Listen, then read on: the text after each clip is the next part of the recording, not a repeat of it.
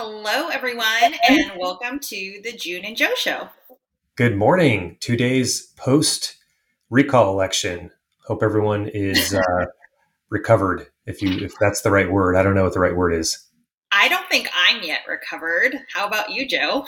I am definitely not recovered. Um, you know, you and I talked before. Actually, I think we talked on election day, and I was saying I wasn't optimistic, uh, and I was really listening to those that said, you know, be optimistic and and we don't know what the you know polls are unreliable. We don't know what the turnout's going to be. Most republicans are voting in person. But um, man blowout is is an apt word for how that election went down on tuesday. Right. I mean i guess it wasn't surprising um, for either of us, but I mean, we always like hope for a miracle and um, hope that it's going to be better than your gut tells you. But I feel like at some point the recall really seemed like it was going to happen. Like it seemed like the polling even was in our favor. It was neck and neck. It was like 51 48. Like it was so close. But in recent weeks, I have personally felt, just like looking around me in my community, that the fire in the belly to get the governor recalled had kind of died down. And it just was giving me um, a nervous feeling about the election. Did you feel the same way? Yeah, that's that's interesting. I don't know if I sensed the fire was gone. Um, what I what I, I, think the fire was still there for a lot of the people that were very mobilized, that had been uh, involved in getting signatures for the recall, people who signed the recall petition, people who are already active in um, Let Them Breathe and other organizations that are concerned about our civil liberties. Uh, I think those those groups still seem to be fired up and motivated.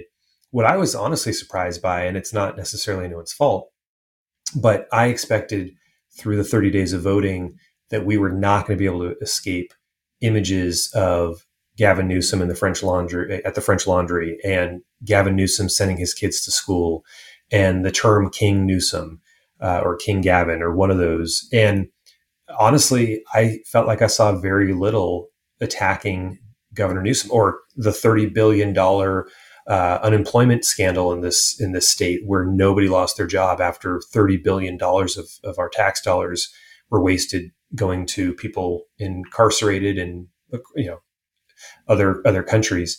Um, I don't I don't remember seeing a, a, thing about that in any sort of mainstream, whether it's social media or otherwise, uh, electioneering. And I and I do wonder if part of that is the challenge of a special election that's statewide. You have so many candidates. You only have a handful, maybe, of, of serious candidates that have a chance and they've got to spend their money really focused on promoting themselves and not coordinating with the other Republican candidates. And maybe that's why a coherent anti Gavin message never really came across. I don't know. I think you could be right. I mean, so the rule in running against an incumbent is make it about the incumbent, right? And when you make it about yourself as the challenger, it's not as strong of an argument. And therefore, we should have put forth an anti Gavin message. But when you're running in an election like this, where it's the top vote getter and there's 48 or however many people running to become Newsom's replacement, those candidates are focused on making it about why they're the best choice out of the 48 and there really was no united front against the incumbent when um, that's maybe the direction we should have taken it in yeah and it's i mean part of why it's so disheartening i mean looking at the latest results um, you know statewide the no vote is at 63.8 yes vote is 36.2 so you know i mean 26% difference uh, 26 point difference and again, I just thought, and, and, and this is not a unique thought. I see a lot of commentary on this. If there was ever a time to recall a governor, whether it's Republican or Democrat in this state, uh, it would be now. It would be when when everyday people, regardless of party, are frustrated by their kids not being allowed to go to school, um, you know, by businesses being arbitrarily shut and then open, shut and then open, uh, by wildfires out of control, by one of the highest poverty rates in the country. Uh, just so many things. Again, the the employment uh, EDD scandal with thirty billion dollars wasted, uh, and again, B with a you know billion with a B. It's a lot of money. Um, you know this. If if people are paying any attention and say, "Hey, we don't like the direction of the state," it almost seems like you don't need advertising for that. But I guess that gets us to the alternative. People always it's binary choice, even in a recall election, and I think people assumed uh, that if Governor Newsom was recalled, that Larry Elder would be our new governor, and I think the the outcome showed that. I mean, he was at forty something percent, far outpacing any other replacement candidate for for governor, and I think that drove a lot of Democrats out, um, and and frankly, Democrats that maybe would have supported the recall were more concerned about the alternative. I know it's only anecdotal, but I have at least a handful of Democrats that I know who were going to vote yes and vote for a moderate or a more moderate um, or center Republican. Um, and when they realized that the polling showed that if yes passed, um, a very conservative governor could be the winner, they changed their vote to no because you're right, it did, did become a binary choice. It wasn't um, just about recalling Gavin Newsom. Ultimately, the Democrats who would have come out and voted yes felt like their choice had to be made differently because of who um, was polling the highest. Yeah. You know, I, I do think almost anybody other than Gavin Newsom would have been, I don't even want to say an improvement. And, and I say that meaning, you know, other Democrats that were running. I, I think a message needed to be sent. And we are talking about a short period of time, essentially one year in office. It's hard for anyone to do much damage or actually even much good, but it would have been an important message. Uh, you know, I was, I was, I, I don't know a lot about Larry Elder, and I was particularly concerned about the allegations against him from his ex girlfriend. Um, I don't necessarily believe them to be true, but they're enough to be at least concerned and give some pause. Uh, but I, I agree. I mean, I think there are a lot of people that said, you know, I'm willing to recall Newsom with with John Cox, with Kevin Faulconer, with um, you know whomever was was on that ballot. They they were willing to give it a give it a chance. Uh, but I think with Larry Elder, um, you know, he's more of a libertarian than he is a Republican, uh, and and so he has said some things that I think are very consistent with libertarian principles that turned off a lot of people and concerned a lot of people, uh, and maybe also said some things that were a little bit sexist uh, that were not libertarian or Republican or or Democrat. It, they were just, in my view, you know, boneheaded things to say. So uh, I understand that concern by folks. I guess the question is, oh, go ahead. No, I was just going to say um, whether you love Larry Elder or you don't, not saying anything about um, him as a candidate or as a human being. I think that his supporters are probably the ones that are the most surprised about the one about the fact that the recall didn't pass. And I think that Republican voters, um, especially as we go further right on the spectrum, need to realize that it's simple math the game is played um, by addition, as one of our favorite candidates likes to, likes to say, but we can't win by picking the most conservative candidate and thinking that somehow our 24% of the vote in California is going to prevail in a statewide election. It's all about the numbers at the end of the day, and 24% is not going to cut it. And the most conservative candidate isn't even going to get that full 24%. Right. And you were kind of getting to the question I was going to ask you, which is where do we go from here going forward? I mean, I, I am pretty, you know, uh, discouraged.